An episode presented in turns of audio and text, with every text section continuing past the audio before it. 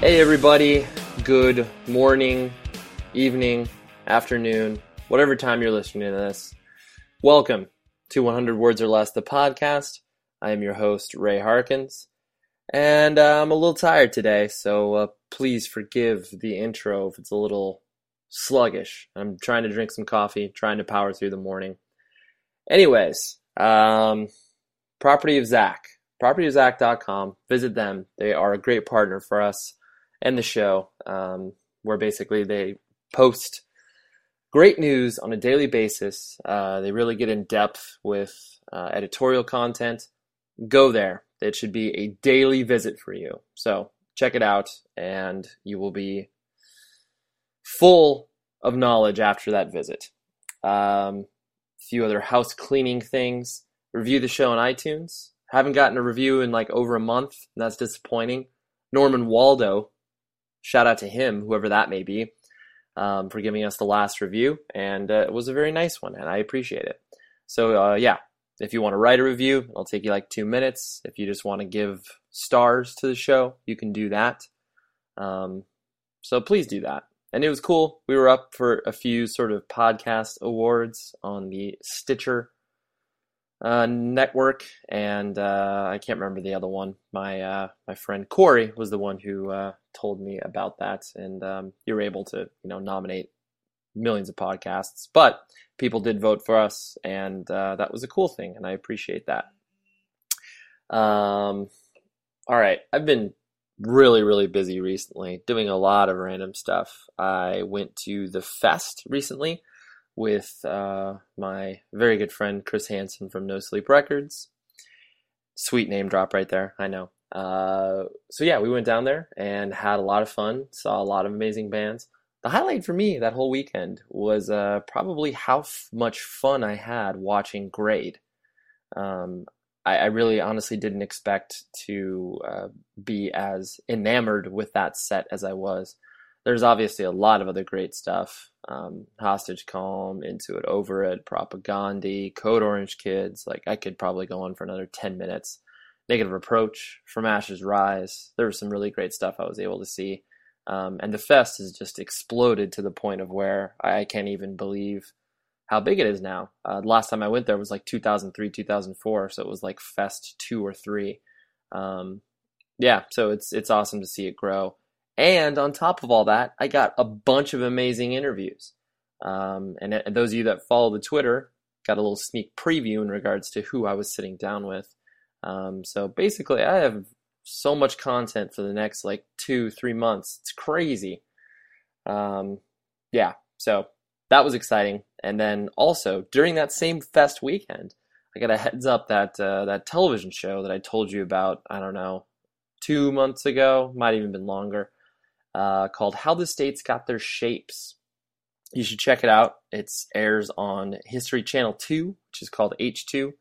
I think most of you that have you know some sort of larger than just the network show cable package would probably receive it. And the name of the show is called Vice versus Virtue. Um, and it was fun to watch myself on television. It was really funny to even see how much they edited out because, you know, we shot for about like three or four hours and, um, you know, they had to condense that down to like five minutes. Um, but I'm very excited because this show is a quiz type of show and it was me versus a bartender. And uh, I'm not, I'm pretty, I, I won. Just gonna go ahead and say that I won, and I'm stoked that I won because my biggest fear of going on would be humiliating myself in the sense of, oh my gosh, I look like an idiot. I'm answering the questions wrong, whatever the case may be. But I did not do that, and I was happy with that because it would be embarrassing if I made a fool out of myself and people would be like, Hey Ray, I saw you on TV. You're stupid. You don't know the answer to those questions.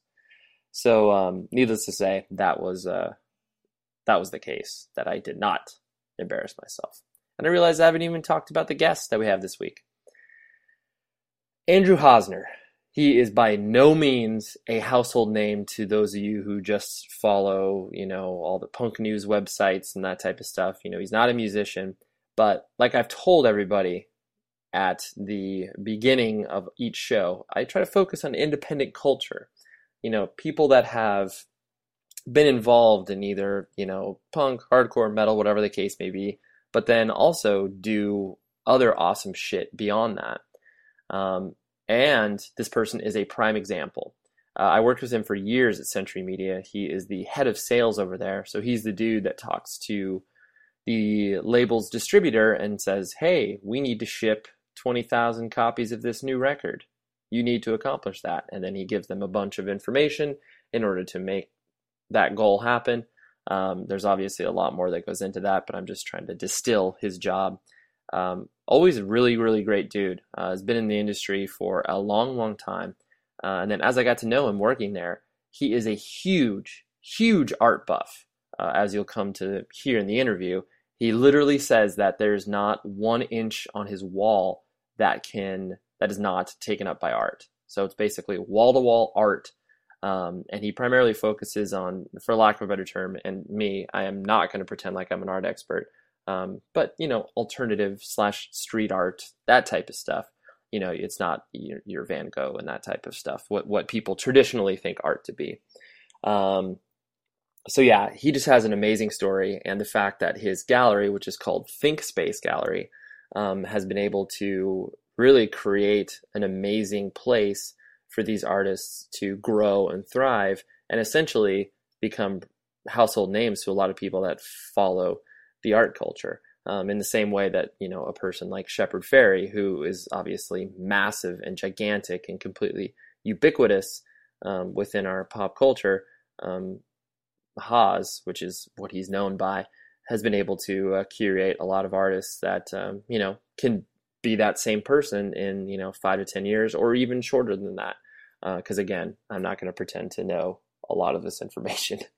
but uh, in any event, I think it's an extremely important conversation that I had with him, and it shows uh, you know what you can do with just an idea and taking it and trying to execute it and basically putting a lot of blood, sweat, and tears into it uh, and making certain sacrifices, but then also uh, being completely fine with those sacrifices.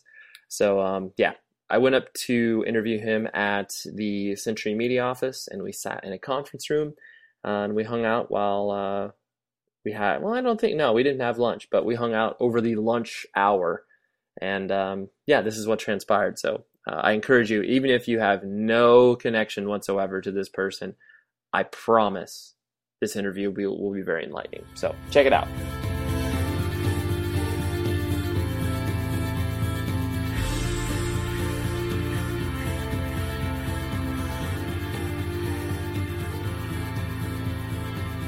I really enjoy these opportunities because it's like eh, there are very rare instances where you get to like sit down with a person and just be like, "Yo, let's, let's talk." And it's like because there are certain things where I mean I've known you obviously for a long time, yeah and you know I've got no idea like where you were born, like how you. I mean, I know I knew you worked at Relapse, and it's like I know these nuggets of information, but just never like the yeah, the full little story. So like, where, where born and raised, where, where, where were you?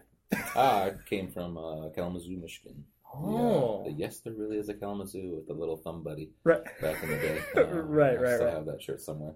But no, I was uh, born and raised there. Okay. And um, at around see how the old memory works. I know. I yes, at around twenty, okay. I moved out to uh, Pennsylvania to uh-huh. join Relapse, and that's after I had spent about a year and a half in college, um, going towards a marketing degree. And um, through a friend that worked at Western Michigan University's radio station WIDR, okay, he got me on um, to kind of take over his position. Even though I didn't go to Western, it was kind of like a grandfather done type thing, and I was at least going to college. Right. He's like, no, this dude knows what's up. Yeah, and I just had to get my FCC license, which is good for life, so I still can legally go on the airwaves and There- cause havoc if I want to. Re- I never knew Um, that there was like e- even in college radio you have to get like an yeah, FCC. Yeah, yeah, yeah. So I think is it like a, test you do? Yeah, so I think if you go on and start flying with exploratives and stuff, they can still find your ass or something like that. Interesting. Okay, yeah. uh, yeah, I don't know. It was it was really simple test, basically. You know, like I am Bob and can breathe. Yeah, I Here's could your put it- license. right. You know? Enjoy. It's like public office, kind of. Right, right. Um, but uh, so you no, did- so I did that for about a, I think two and a half semesters, Uh-huh. and at, at right around into the going into the second semester, I got my job at Believe in Music, which was um, rest in peace now, there used to be four of them, and as uh, the Best Buys kind of started to, uh, that was back when Best Buy was nothing. Um, No, yeah. the, When they didn't the care about opened, music. Yeah, the first one opened in Michigan and closed two Believe in Musics that were right around it, and then Okay. it just went from there. So it was like a small, it was a small yeah, chain. so I, I did. I was the like the nighttime manager at uh, Believe in Music, like the five to close shift. and Oh, okay. whatnot. And uh, WIDR, um, the radio station we worked at, um, the metal show was called Forte okay. that which is heavy. So um, that was on Friday nights from eleven to two, and it was just like a party in the studio with a bunch of friends would come down and we just put on really long songs and just Right. kind of fuck around. Yeah. But um, no, that was fun, and just from that and doing my management gig at uh, Believe in Music, I just kind of started just taking advantage of reaching out to labels and Getting that was back in the glory days where you could actually get a good bit of stuff if you did a nice, you know, display and stuff like that. They really a la carte you to a lot of shows and you know, Yeah. all sorts of stuff. So, um, and I got to be pretty good friends with Matt Jacobson, who started Relapse with uh, Billy Yurkiewicz, Right. um, who's now kind of gone out of the out of the equation now. Well, Right, Matt right. kind of is too. I Yeah, guess Matt, Matt's, yeah, Matt's yeah. off making pizzas now in Portland. Right. Right. But right. um, Relapse is still going, and uh, just from going back and forth with him, he kind of threw out the notion that they were looking to build their um, promotion department because at the time I think it was like four or five cats that were pretty much mail order based, right. and Matt was starting to, you know, some of his records were really starting to sell. Right. And Understand And- he needed to do And something. he just didn't yeah. really know what to do, and he was with Red at the time. So um, I moved out there um, to Millersville, Pennsylvania, literally the armpit of the middle of nowhere. Right. Um, It's like total farm country. right? surrounded by Amish. We were in the basement of a 365 day a year Christmas shop that used to be a church for a decade. So we were selling Satan based crazy grindcore in the basement of a Christmas shop, celebrating the birth of Jesus in what used to be a church. Across the street from an Amish farm, two doors down was Dutch Wonderland, which was basically like an automated barn raising wonderland for What? kids kids to come. There was automated barn raisings of Amish, like but you know, like mechanized Yeah. nonsense, and uh, rides and all sorts of really weird, bizarre Amish Right. Amish themed type things. Right. You you look at it and be Uh, like, and- I don't. It costs like ten bucks to get in. I think you could do the whole thing in about an hour. But um, there was always a line to get in of clueless tourists, and like right down the the way was Blue Ball, Pennsylvania, and then Bird in Hand and uh, Wow. Intercourse. Like all these weird little like messed up town names were everywhere, and it basically just they thrived on selling magnets and T-shirts. Like I just had intercourse in Pennsylvania, Right. Right. um, and it just happened to be where Matt was born. And he started in his basement, and it just grew from there. So we were just stuck there. Um, and when I first started there, it was me and this dude Sean McKnight. Mhm. Got hired the exact same week I did to do radio, and I got hired to do um, retail.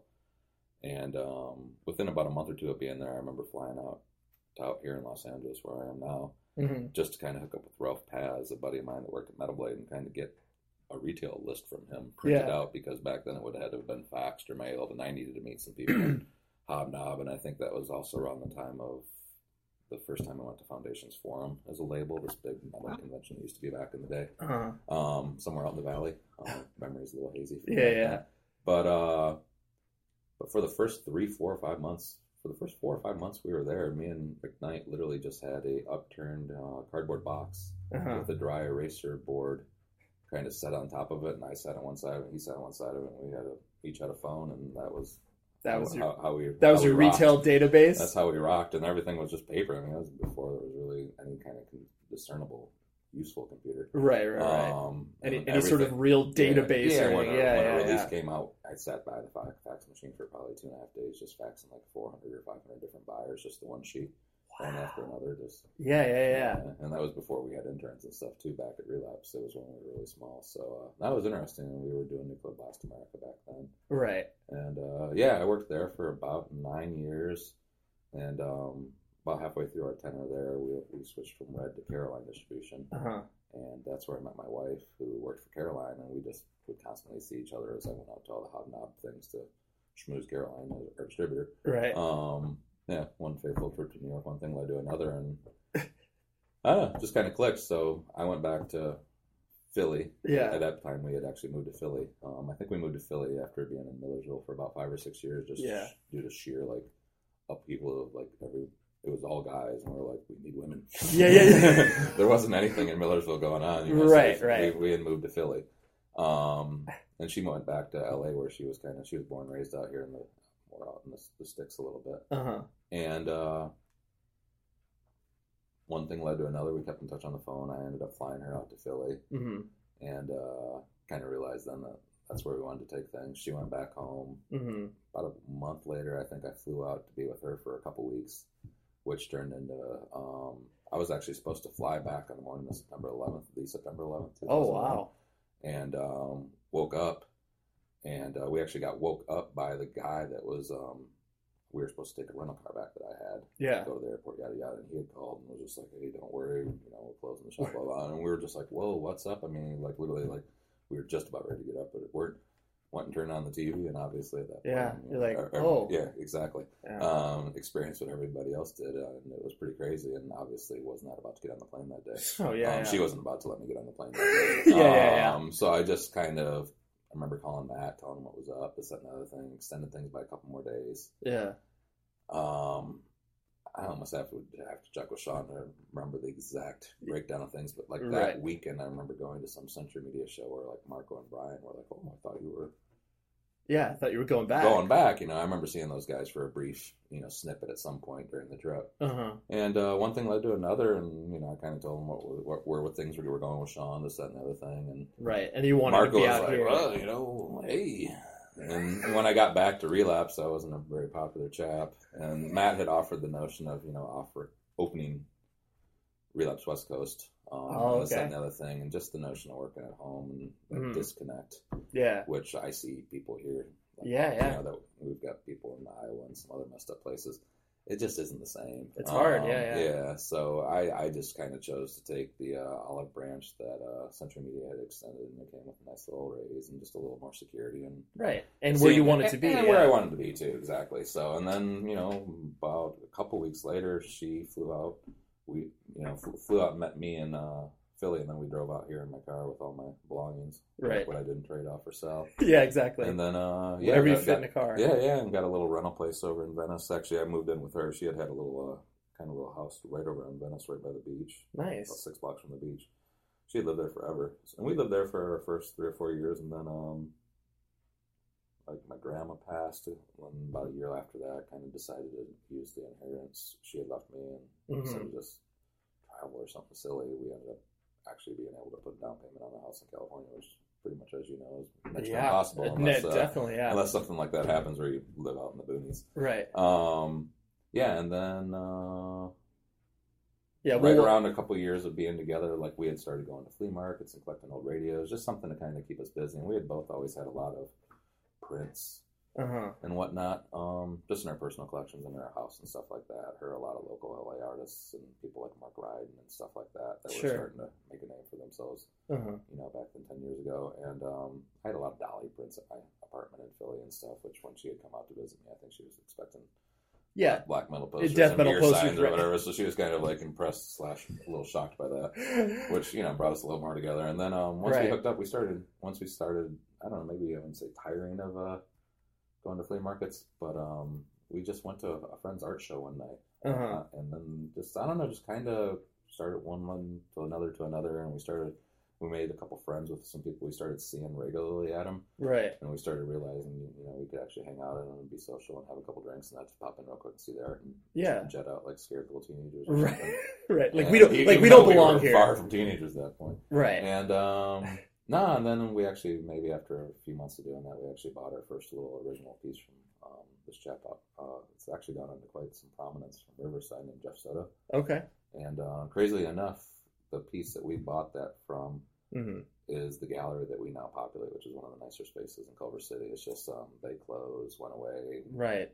We were at a smaller space um, somewhere else, and we ended up swooping into it.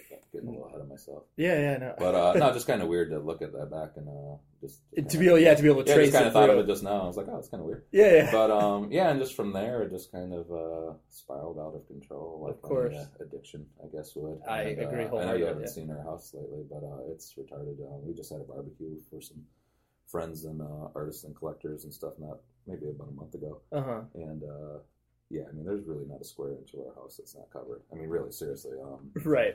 there's artwork about six inches off the floor up to two inches from the ceiling, and That's not more than two inches in between any piece of artwork Right. the entire house.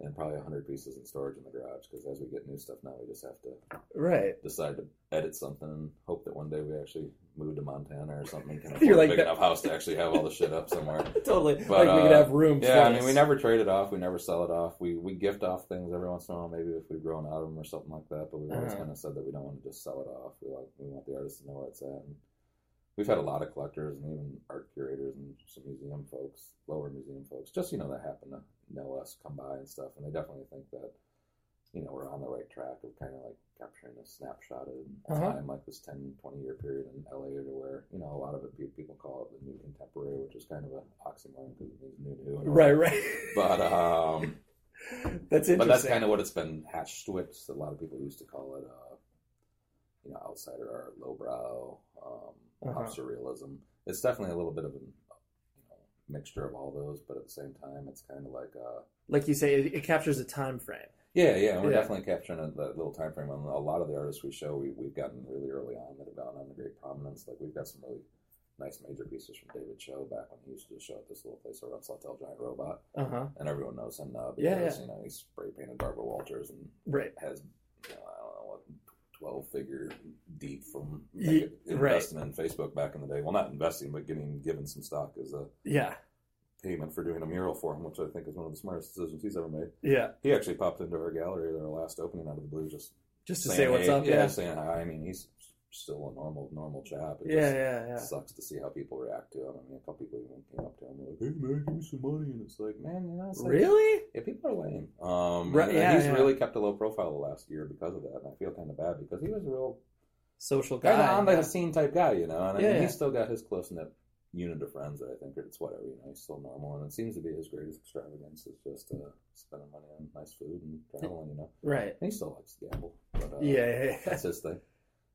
That's but uh, but all said, um, I got a little sidetracked there. I can't remember. No, no, no, no. That's fine. I mean, you, you've you've basically you've done a lot of my work for me. So now now I'm- now I'm going to cherry pick and go back to certain aspects of your life. And No, that's cool. No, that's But cool. the I've um, been interviewed a lot, so I just Yeah, no, no, no, kinda just- used to give a oh, my little yeah. Here here's my spiel. So then yeah, this not so much, but yeah, yeah, not spiel, but this is where this is where I'll drill down. So it's like you're obviously backing all the way up to um, you know, kind of your upper like your brothers and sisters. no, actually, only Okay. child. I me too, and I love it. Yeah, no, I do too. I mean, it's definitely my wife knows I am. yeah, we. I, I think I'm it's sure you can attest to that. yes. It takes a certain amount or a have a lot of conversations by myself. Yes. that I'm pretty sure I had with her. yes. it's a certain type of person to be uh like I don't know I just I, everybody I know that's an only child like really enjoys that experience Yeah, yeah. I mean, yeah, I think it really ex- expands your creativity and uh, Mhm. makes you kind of do a lot of things on your own that maybe you would normally Totally. on others for, right right right which can be good and bad. totally yeah there's there's yeah positive and negatives when you come to that Yeah. but the um and so you know like once you like I guess a two parter where it's like when did independent music because obviously like you said once you started getting the radio station in college and everything like when did independent music kind of come into your life and like Mhm. how it came into your life and you know like in high school like did you actually enjoy that experience or was Uh, I hated high school, but that was more just because of like the ostracization. I just wasn't the cool kid. So Yeah. speak. But I had my little group of metalheads that we hung out with. okay yeah so you, you were you were yeah, kind and of I uh, actually did track in ninth and tenth grade and some effort, I think, to to be like. you're like cool hey kids. guys and that kind of like my regular friends were like, "What the hell?" So I just ended up kind of just falling out of that. Right. And in uh, eleventh and twelfth grade, I was actually in this program. Oh man, it was on the tip of my tongue. yeah But it was this um, program where like I basically kind of started focusing towards a, a marketing business career. oh and we had this curriculum there to where you could like leave school at like one o'clock and go work at a job interesting for credit. And Wow. then you'd come back on, I think once or twice a week, like at like say three to five o'clock, and kind of were in this business class. And uh, yeah, I went and crushed cans um, a couple times a week yeah as like school credit at Meijer, our local. Um, it was just an odd little thing, but it Yeah. was cool. Um, our big school- cool because and the idea was that you're like yo I can get out quicker yeah, you Yeah. get out a little quicker, and it also, I mean, which was my thing then. But at the same time, looking back, it basically helped build you up to be a little bit of a better kid and not be a yeah yeah you know calling into work every other right maybe give you some 18. response Yeah, it gave you a little responsibility when you were like 15, 16, which I wouldn't have probably had otherwise. So, Right, nah, so it was kind of cool in retrospect. But um, That's interesting. And so, when did how since you were obviously a metalhead, like when did that sort of become part of your yeah, purview? I was just trying to think like how to get into that. But like my dad like was always into music. Bob Seger was Okay, his was his uh, his jam. his jam. and I honestly listened to a lot of Bob Seger, like maybe when I was five or six, and I got turned on to Queen, I think by my dad, yeah, and um, got their first three or four records, like the good stuff, Day of the Races, Night of the Opera, that stuff. sure, sure. Um, and followed them pretty hard for a little bit, Mhm. and then um, got turned on to Kiss, and uh, my room was like. I, I look back, I guess that's where it started because my dad's but my dad collects political buttons. Um, Oh, and okay. his basement, his man cave, is floor to ceiling political memorabilia, Wow. which got me into comic book collecting when I was really young. Which I got amassed a huge comic book collection and sold it for a pretty good five figure sum, and then put that all into baseball card collecting when I was like twelve to sixteen with my dad. Yeah. And That- on, on top of my grandma passing, a lot of the house was paid for by my baseball card collection, which was in the really high, like five figures when we sold it. And my dad and I never spent more than like five or ten bucks on any one card. Yeah, just- yeah, yeah. You just kept collecting. yeah, and right. uh, looking back, I mean, even every Sunday of my entire childhood, like almost weekly, was going to some flea market somewhere. Shipshewana, this big Amish thing down in Indiana, or uh-huh. uh, oh gosh, I can't think of a lot of them right now. Right, but, right. um, But yeah, But that's like what you guys did. On yeah, it was, it was what my mom and dad did on the weekends. Yeah, I mean, they had their little walkie talkies, and we'd just zip around. My, my dad would zip off looking for political stuff, and my mom and I would just you know, buy whatever the hell caught our eye. Just Yeah, yeah, yeah, yeah. didn't really need. And, That's uh, cool. And then it developed into comic books and Yeah, yeah. baseball cards, just so I think I had something to kind of. Oh, dude. Emulate, Well, that- emulate my pops a little bit. and plus, I mean, And my plus- dad loved baseball, so he kind of totally got into that. And Yeah. For a good five or six years, you know, what I got for Christmas was just like rare, crazy baseball cards that he would find. It was pretty cool. That is Um, cool. But all the all the while, just kind of going from Kiss to into, I think maybe Priest and to, Uh-huh. you know, just getting heavier and heavier and. Of heavier. course, right. And um, by the time I had, you know, gotten to be 15, 16, 17, you know, it was definitely like the, the heavier Yeah, you were- stuff. And, you know, dove relapse, into relapse it, was right. starting to percolate around a little bit at that. And, you Mhm. know, Blast and Century Media and Yeah. some of the way back in the day things like, uh, gosh, I can't, like yeah. Megaforce and stuff Right, like right, that, right, Metal right. Blade and whatnot. So, sure, uh, sure. Yeah, then And that was kind of your intro to all yeah, that. that was my intro and all that, and I just always loved the artwork on all of those things. Yeah. that led to you know more of a was more of a like more of a an appreciation of art. And then when I moved out to uh, Relapse, I just got a little bit more into the art. And then when we finally moved to Philly, you know, I had the art museum there and stuff like that, and I just got to go that every weekend just because yeah. just got kind of tired of everything else. All the metal, I just Mhm, was getting yeah. was you need to growing out of it, but I decompress. needed yeah, to yeah, like not be surrounded by it twenty four hours a day. Mhm. Um, It's overwhelming. Yeah, yeah. so I started getting a lot more into just going to the art museums, and then started going to a few art shows and stuff like that. And then just came out here, hooked up with Sean, and then like Right. I said, we started collecting, and then we started going to this underground event here called Cannibal Flower.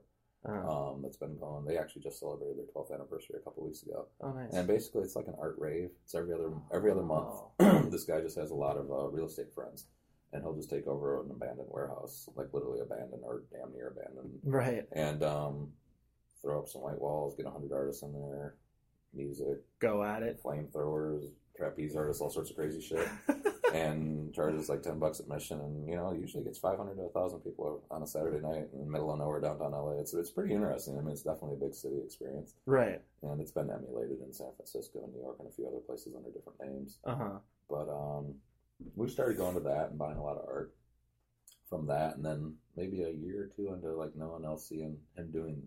He had been doing it for a while at that point, but uh, Yeah. he got this little space off of Melrose that he called the Art Annex, Uh huh. and he opened it up, and it was you know very DIY underground punky type thing, and um, Sure. but it showed a lot of potential, and a lot of the artists he sh- showed had a lot of potential, but LC's you know the visionary, more art minded guy, um, Right. And Sean and I kind of came in with the whole business minded, both of us having done marketing one Yeah, for yeah, another yeah. for about probably fifteen plus years at that point. Right. And uh, we were just hanging out one Saturday afternoon shooting the shit, and a mutual friend of ours, uh, Nathan Spoor, was hanging out, which was an, uh, an artist that LC showed at the time, and Uh huh. that we uh, used to collect. And um, came up with the notion of like the two of us, the three, of Like the three of us, combining. yeah. yeah, kind of maybe combining forces and Sure. Sure. Well, yeah, because you both have strengths that each other didn't have. right. So LC had Cannibal Flower, and at the time I had been maybe doing this blog that still exists called Sour Harvest Mhm. for about a year, and I just created that because I was like kind of anal retentive and always like creating lists and Yeah, of course. I, I, never That that's I the only child. You don't need yeah, to explain I, that to me. Yeah, I never don't have a list in my pocket of things to do, and my wife's like, "Put that on your phone." And I'm like, "I like the scratching off of things." Yeah, of course. It's day, satisfying. forty some years later, I like to scratch something off. It's, Right, it's right. been very fulfilling. Um, and uh, I used to always create this like just intensive list of all the shows Hmm, once we really started getting into collecting because I didn't want to miss anything. Right. And we really realized that at that point, that was well before, like the Juxtapose was a well-respected magazine, but at that time their website sucked. It was almost like a Geocities, barely ever updated. Yeah, yeah. thing. All these other websites and collector forums like Arrested Motion and High Fructose, none of this stuff even existed yet. Right. So I kind of like hooked up with a buddy that actually worked here at Century Media at the Uh-huh. time. Um, that kind of had the same love of art that I did, and he did our uh, tech stuff at the time. John, I Mhm. can't remember his last name to save my life right now. Yeah.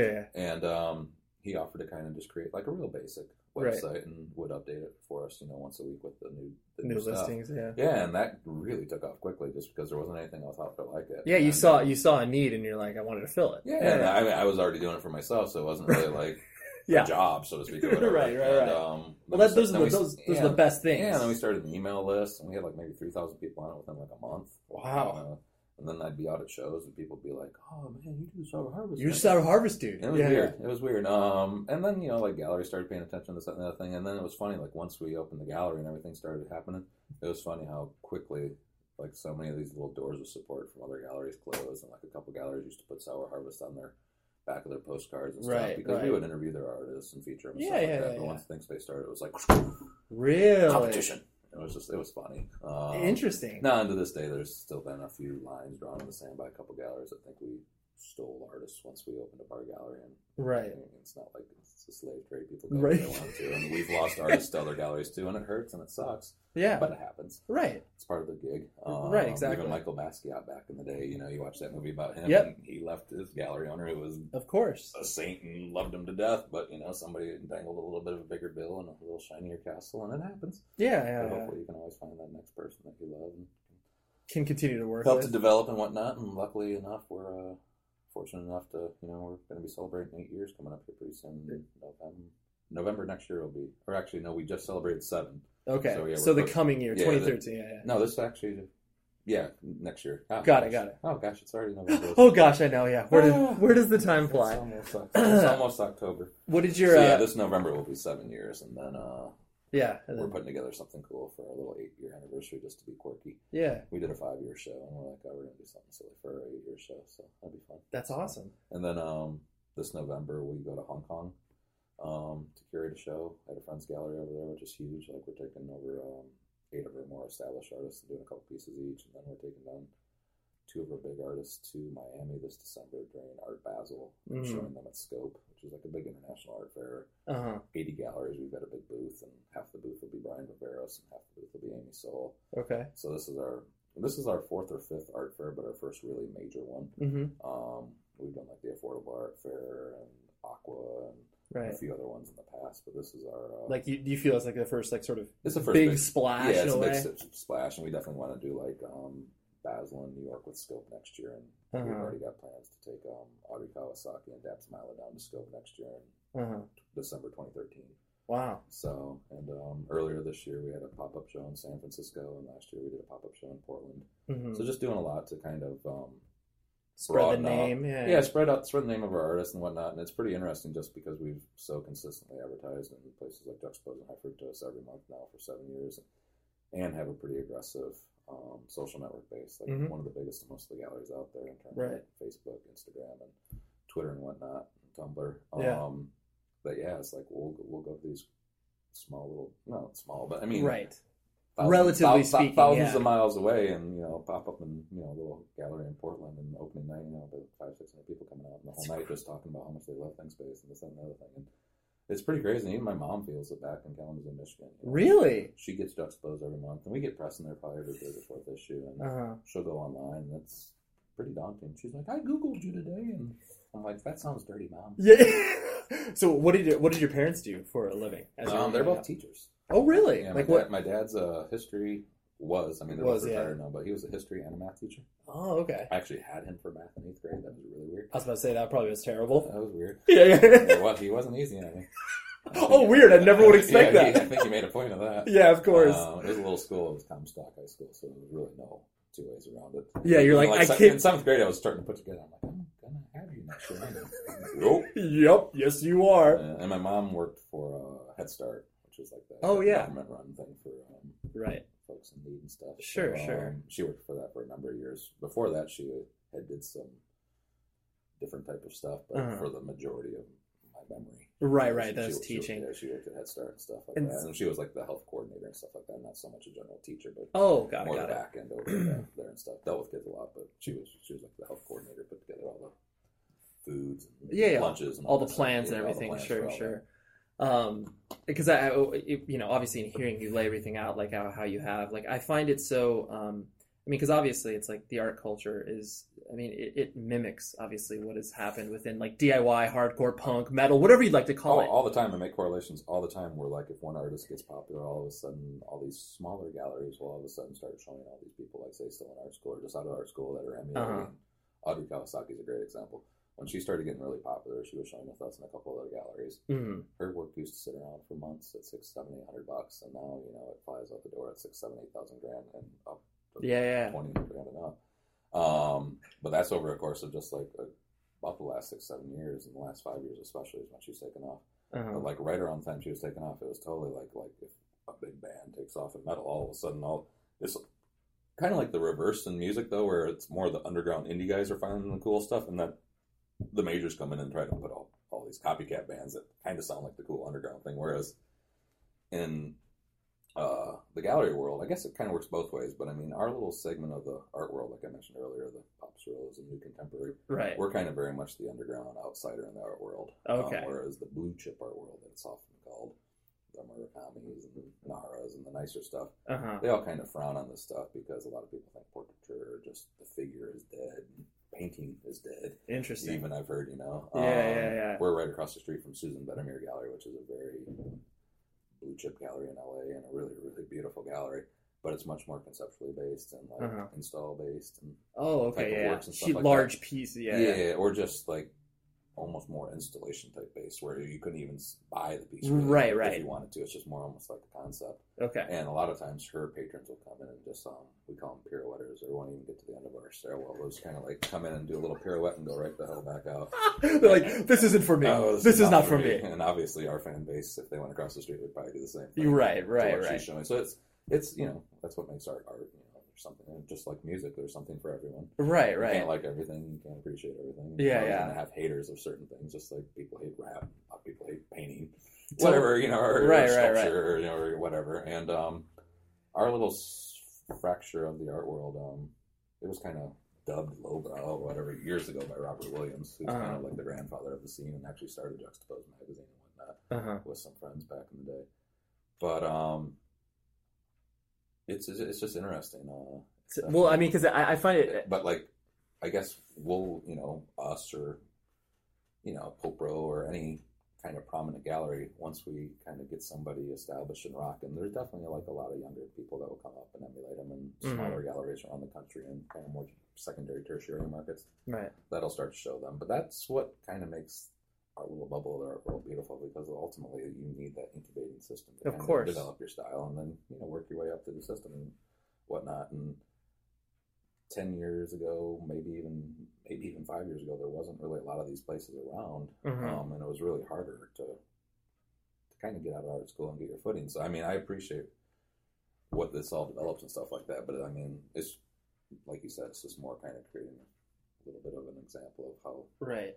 Art versus music is very similar. You know, just how Oh, one totally. thing influences another and takes Mhm. off and takes off. And, Yeah. Well, it's. I mean, it- especially on like the illustration side. Yeah. of things and whatnot. I mean, I think anybody that's involved in the subculture obviously experiences that, like what you're saying, where it's like you can draw parallels between, you know, whatever, like skating, like a- anything. yeah. Um, so what I always find interesting, like, you know, once you started to get into metal and then obviously once you started to get into art, like, how have how did your parents react to like your choices in regards to like, all right, I'm gonna work for a record label in the Yeah. middle of fucking nowhere, like, no, I mean, I wasn't the the uh, the A plus wonder child by any means. Right, Um, especially if you go back to both parents kind of being in school. And Of there's course, a little right. rebellion going on there. right, right, And I didn't hang out with the greatest crowd there for a couple years. Um, yeah, yeah, So no, it's just like when I kind of like got the management gig at the store and stuff, they were really happy. Um, They're just like you're making a living. That's I was okay. just like, yeah, I was I was establishing myself post high school basically, and Uh-huh. I started going to Kalamazoo Valley Community College, and you know, I was maybe only taking nine or ten credits at yeah, a time. just dicking to- around. I'm sure. Yeah. Really, in a sense, yeah, trying to keep the family happy. right. And um, yeah, when Matt came calling, it was just one of those beautiful things that, you know, thank God the folks were, you know, I wouldn't have been able to do it without them. I mean, they ended Uh-huh. up, you know, giving me a good, chunk, good little chunk of change, and Of giving me a lot of course. stuff, and you know, helping me move out there and Right, just right. everything, you know, that folks are there for, and Yeah. and the good ones are Yeah, yeah, yeah. and uh, whatnot. My folks are awesome. So uh, no, they they pushed me into it, and That's within good. a couple of years, I mean, I was doing the international stuff. And I started going to meet MIDEM and PopKomm, so I was going to like France and Germany and UK once a year. Like, so I was going to Europe three times a year. So they were like, "Oh, boys, going." You know, They Yeah. had never even been barely to Canada, so they were just like, "Holy mackerel!" So I mean, and they're and Yeah. obvious, and then you know a lot of his school friends, like Mhm. teacher buddies, remembered you know the me from high school. That wasn't you know the, Yeah. the, the the stereotypical student or parent, you know, Right. teacher's kid. You know, I Yeah, guess, yeah, that yeah, most yeah. of them would like to have. You know, I was more of a little.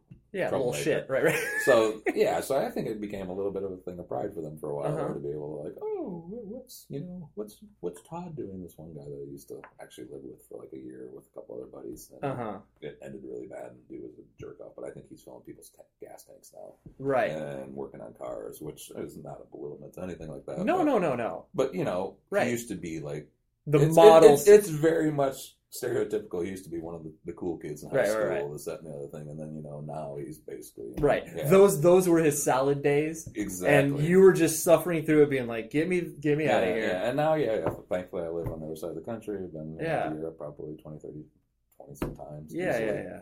For work, Right. and now you know I've transitioned into you know The being a- gallery being being a really internationally renowned gallery that you know gets international press and has done shows in a few different countries now in four different, five different states, Right. and uh, yeah, so like It's like when- when you- anytime I'm in Juxtapose, pictured or featured, and we actually the whole gallery was featured once about three years ago. We, had, Uh-huh. a, we had a picture taken by a really renowned photographer here in LA and stuff like that. And, Uh huh. yeah, I think my mom and dad probably sent that copy of that magazine to about every person on their mailing Christmas That's card list. You know? incredible. I Yeah. mean, it's pride, and I respect that. You know? Yeah, yeah. I, I, I appreciate that. I Of course, of it, but, course. um, no, I think it's awesome that they, uh, and they're still like, you know, a couple of my biggest fans. They still love coming out and checking out shows and That's great. this and that thing. Um, my wife hates to fly, so we don't get to see them very much, so they come out here. Oh, okay. There's not a whole lot back in Kalamazoo. to No, no, no, no. Right. I've got a couple close friends that I keep in touch with. One Right. of them actually, uh, Chris Heenan runs uh, Greenlight Music.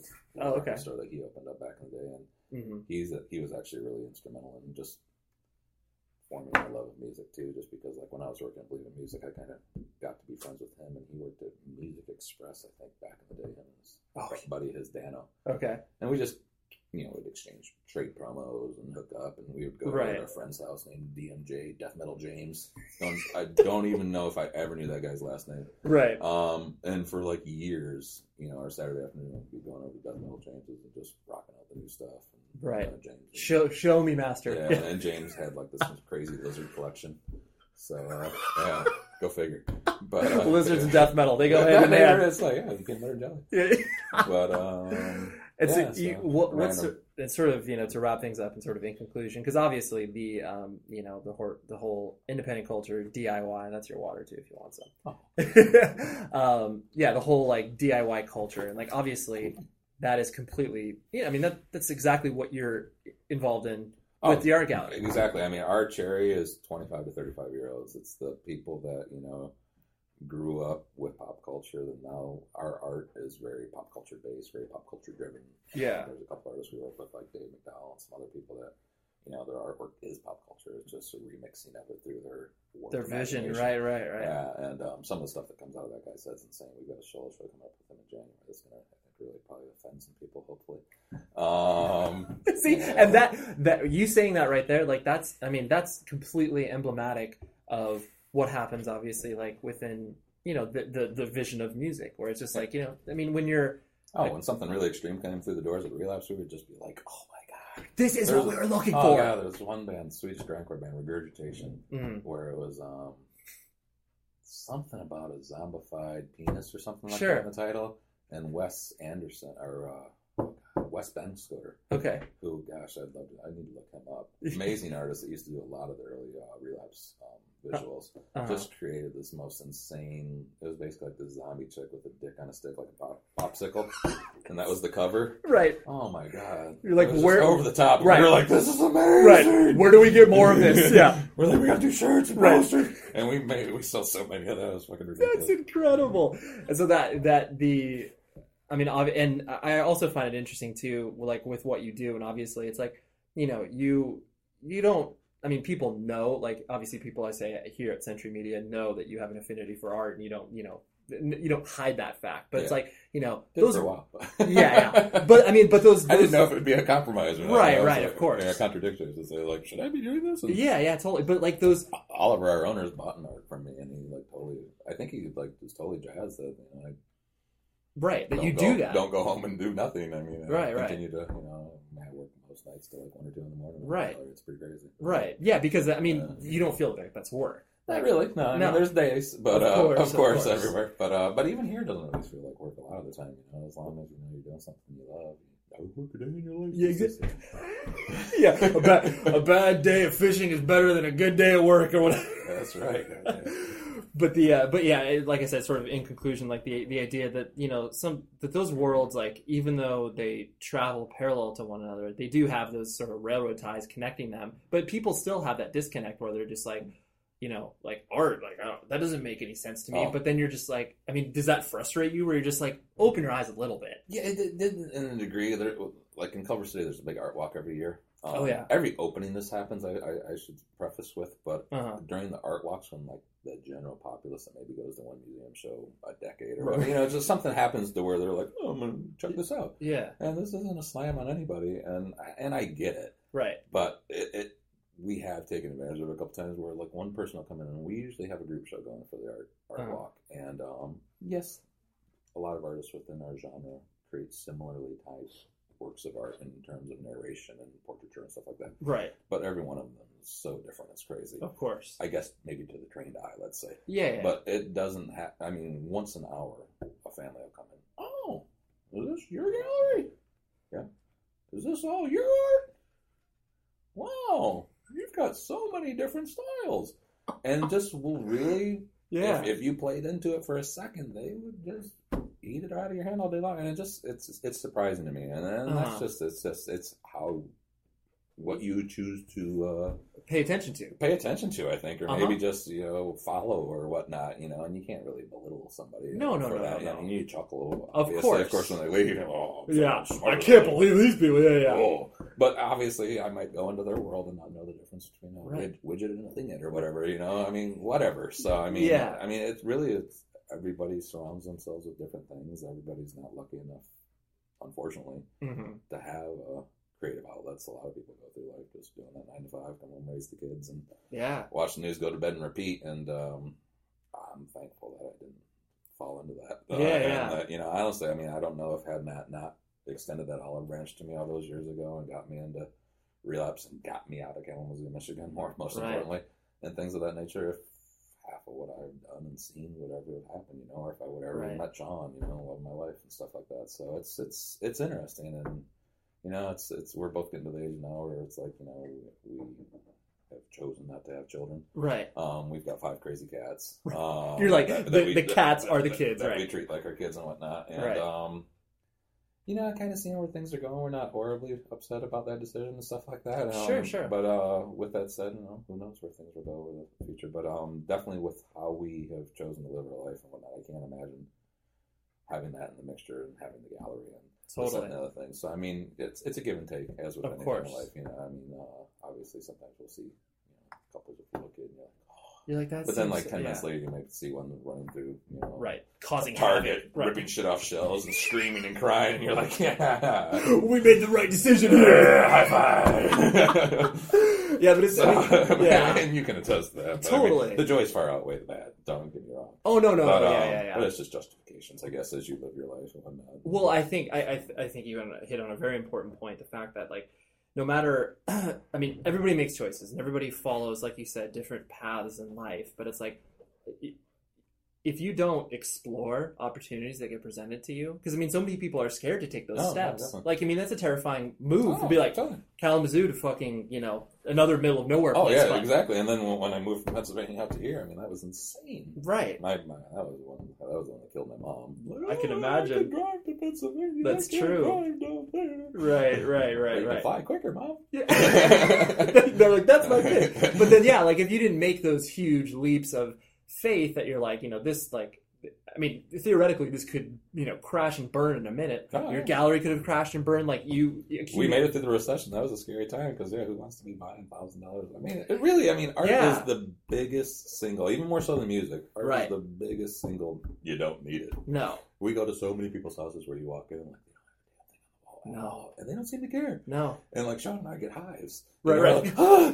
You just want to like go in there and start drawing on their walls or something. You know, it's like You're like, I there's under- something wrong here. I just can't understand that. But I Yeah, mean, yeah. again, it, it goes back to if you weren't raised in that type Right. of environment, that's what you're used to, and it's all good. And you stare at the TV and you go to bed and you start over and right, right, reset in the morning. And, and then like and like you said that that was like you know people a lot of people that do experience that like you know they just like you said they haven't been lucky to been exposed to something that can flex a creative muscle you know like it's like i, I look at like my, my grandpa's into making you know car models fucking awesome that he's into that because it's like if he didn't have that his creative energy like where else would that be yeah, placed exactly. No, I think that's awesome. and it- yeah, and it's just it gets yeah. You you do you do feel sad for people that like you said. It's just it's that you know wash wash rinse repeat. Yeah, and we're both creative souls. Like Sean loves to do mosaics, and she does little bitty art projects and stuff like that. She hates when I mention it. Right. But um, and I actually took a number of years of art school when I was a kid, like maybe Oh, eight okay. to twelve. Sure, sure. Um, my high school art teacher, well, before he was my high school art teacher, my dad has always been really good friends. He just passed a couple years ago. Sad. uh huh. His name was Bob Shane. Awesome guy. Nice. Um, and probably honestly looking back was the guy that really instilled Got, yeah. planted really planted that seed in me and stuff like that. And I just never really followed it.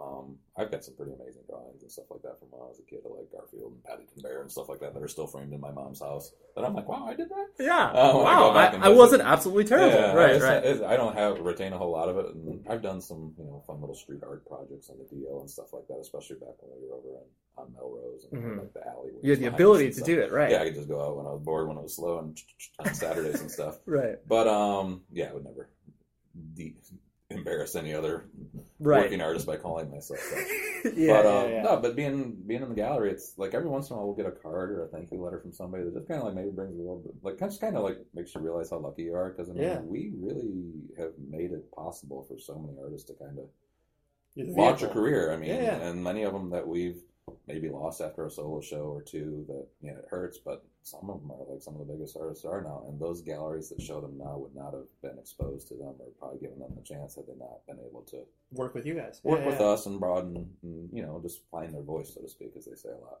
Right. Um, and that's kind of crazy to think about, you know. I mean, over the course of the seven years, we've shown something like because we've done a lot of group shows and a lot of pop up events and stuff like that. yeah. We always have a core of about forty artists that we focus on, and we'll Uh-huh. show every other year on some sort of secular, Yeah. you know, kind of type program. But um, well over five hundred artists. Um, we were That's looking at it a little while ago. It's actually close to six. Um, that we've you know gotten a piece of work from shown, corresponded, either sold it or Mhm. sent it back to them or whatever, but exposed them. Yeah. Yeah. yeah. Um, early on, maybe the first year or so, I wasn't saying a whole lot, but I mean, as we built and our social Right. networks grew and you know the internet took off and all that stuff. of course. stuff, Right. Right. it's pretty crazy what a show with us now can do in terms of just like internet hits and just bringing Yeah. collectors' eyes to you and stuff like that. Exposure, right, right. Exactly, basic exposure. Yeah. Because so many galleries don't really do a lot of advertising anymore, or don't really get the social network thing and Mhm. whatnot. And still being entrenched, you know, the and surrounded world, by right. youngsters that kind of much more get it than me. At, Yeah. here at my music job, um, I can take a lot of that and Yeah. Apply it directly. Yeah. Yeah, apply yeah, it right yeah. directly, and then sometimes I'll be like, "Hey, what do these stats look like, Stephanie? They look pretty good." And she'll be like, "Damn, for a gallery, that's pretty crazy." And Yeah. you know, like, and it's crazy. And I'll bring it up a lot of times. And we're like, "Sign a new band." I'll, Right. not to be pompous, but just to, No. to make a point. It's like, why are we signing this band if they only have X amount of likes? And here I am, a little bitty art gallery, one little Right. art gallery in Culver City, and I got twelve thousand likes, but we're signing this band with two thousand likes. That Right. doesn't make sense to me. Right. And this You band's know? been around for three years. Yeah, they obviously can't sell out in their hometown. You know, just little things. And sometimes Totally. that gets people thinking. Yeah, you know, yeah, yeah. By no means is is that a huge number? But for an art gallery, that's Right. pretty huge. It's like Yeah, yeah. probably the top five. So it's just like You, you're, you're able to. it's, It's, it's, weird. yeah, you know? and, and you're able to. It's cool because you're able to take experiences from both worlds, apply them, and it's like it makes sense because it's all like a linear path and like obviously what Yeah. you're doing. And we do opening up photos every night and stuff. So my face, I guess, is out there a Yeah. great bit in the old blogosphere. Yeah. And we've got a pretty popular Instagram that we run and stuff like that. And it's just pretty much art shows and our art and Uh-huh. our cats. Sure. And a month or so ago, I was at a stoplight Hollywood. I was telling my wife this. I told her I felt good about myself for a couple seconds, and that bubble got popped. I was just sitting there at a light, and these two girls are like, "Hey!" About half my age, like, "Hey, roll Right. out your window!" And I'm like, "Hey, Yeah, cool." hey, what's up? Yeah. And I'm like, "What's going on?" You know, just Yeah. like, "What?" Right, it's still right. not quite rolled out my window, and they're like, "We love your cats, toot toot," and they go zipping off. And I told Sean I just sat there at the light for about 10 seconds with somebody beeping behind me because I was just like so perplexed by what the hell had just happened. And then I put Yeah. together that, oh my God, these people either saw my Facebook or my Yeah. Instagram, which are very much, for most people, more social things with family and friends. Right. Whereas with us, it's taken off because of the gallery. Right. It was unnervingly weird. Yeah. yeah. You're like, I'm not used to that. No, yeah, I'm like, yeah. Going to come and take my cats? You're like, please, please leave us alone. Yeah. So that was it was a little weird, you know. And we recently had our uh, we used to have regular barbecues a, a number of years ago before, like right maybe when MySpace was taken off. It was whatever at that point. Yeah. And we just haven't done it in a number of years. And when we decided to have this one recently, we kind of like put all over the invites and stuff like that. Like, hey, no Instagram, no Facebook, and no Right. Right. no IMAX. No spreading this. just because yeah, a we knew we'd probably forget somebody, and we probably did. Right. And that sucks. Yeah, of But it's- course. And it's hard once you've done something like this for five or six years and you've made so many local connections and stuff like that. And at the same time, it's impossible to invite everybody over to our little house. Of course. house. Of course. We had some well over 100 people as over as it was. Um, but it was just funny how many people came up to us at that. Oh my God, we're going to steal that line for our next little event we do because they're like, yeah, it just sucks because they're like, it's inevitable. It's immediately exposed. And, yeah. and yeah. most of the people that post when they're at something like that, it's very much like ha ha. Right. Look where I'm doing something awesome. And yeah. that's Yeah. not cool, you know. No, it's no, no. weird how that has opened up many different little uh Yeah. and then there's a lot of little nuances like that that trickle into other facets of life too. Yeah, So it's, yeah. it's interesting. No, for sure. Anyways, it's going to be interesting to use that word way too much in the last couple seconds. Yeah. Um, to see where things go in the next uh, year or two now that uh, this kind of little bubble of the art world continues to kind of really make inroads over into Europe Uh-huh. and Asia and stuff like that. Like um, a friend of mine that does Arrested Motion held a show over in Hong Kong at the same gallery we're doing literally a year ago to the date that we'll be doing it. Okay. Um, so that's going to be another big major inroads into Hong Kong and another artist um, that we're friends with had a big show there recently at the crazy big like multiple tower uh, shopping mall there. I Oh, can't think wow. the name of it right now. off the top of Okay. Sure. But um, and then just other things are going on. Um, Yeah. couple, couple artists from our scene have had pretty major shows over in Hong Kong in the last year. Um, Sure. Jr. and KAWS and a few other people. Um, It's just James- pop. It's popping up. it- yeah, yeah, yeah. it's definitely getting out there, and it's getting to the point where a lot of these artists, especially like people like Mark Ryden and some of the bigger ones, are starting to enter into that you know seven figure range for their bigger paintings. right. And with that, you know, more people start to pay a little bit of attention, and some of the bigger artists are now starting to get gobbled up by galleries that five, ten years ago, three them. years ago, Yeah, yeah. were still snobbing, and probably still talk a little smack behind the back, but their checks are clear. Of course. Right. Right, and whatnot. So it's, it's it's really interesting, and Yeah. um, That, I mean, it's not obviously it's. Yeah. It's it's very much paralleling. It's like the wild, wild west, just like the music industry is. It's, Totally. That's what my wife calls it all the time, just because there's really no contracts. and An artist can leave you the morning after a group show, or solo, a, a Right. really fantastic solo show if he wants to. Right. Right. And, Right. you know, there's nothing worse than having that great sold out show, and then about hour or two before close, you start seeing a couple other major gallery owners walking through, and you're like, You're like, oh, hmm. never come here before. Yeah. Weird. and it's not a coincidence. Yeah. yeah, So yeah, yeah, I mean, yeah, but what can you do? And if you act too worried, it seems like you're greedy, and that's horrible because it's not you're greedy. It's just you love.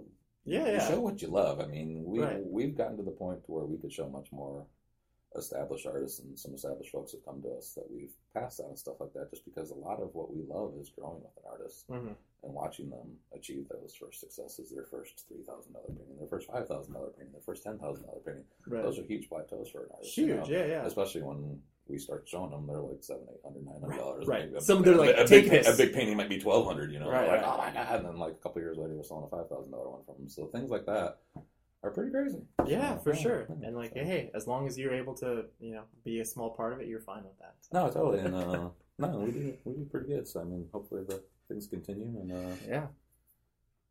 You're able to. You're able to do. You're, it doesn't run us all right straight into hell.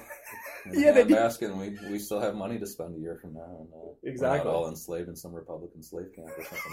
Like that. well, I, I, I think there is no no more appropriate place to leave it than that. Uh, I appreciate this, Haas. Thank you Oh, so thank much you. for wanting to It was obviously do this. That's right. Yeah, no problem. And there you have it.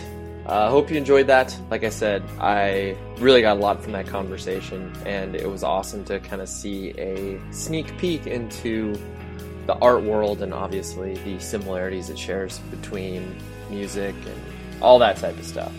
Anyways, uh, go hit us up on our website, 100wordsorless.com, and uh, also visit propertyofzack.com.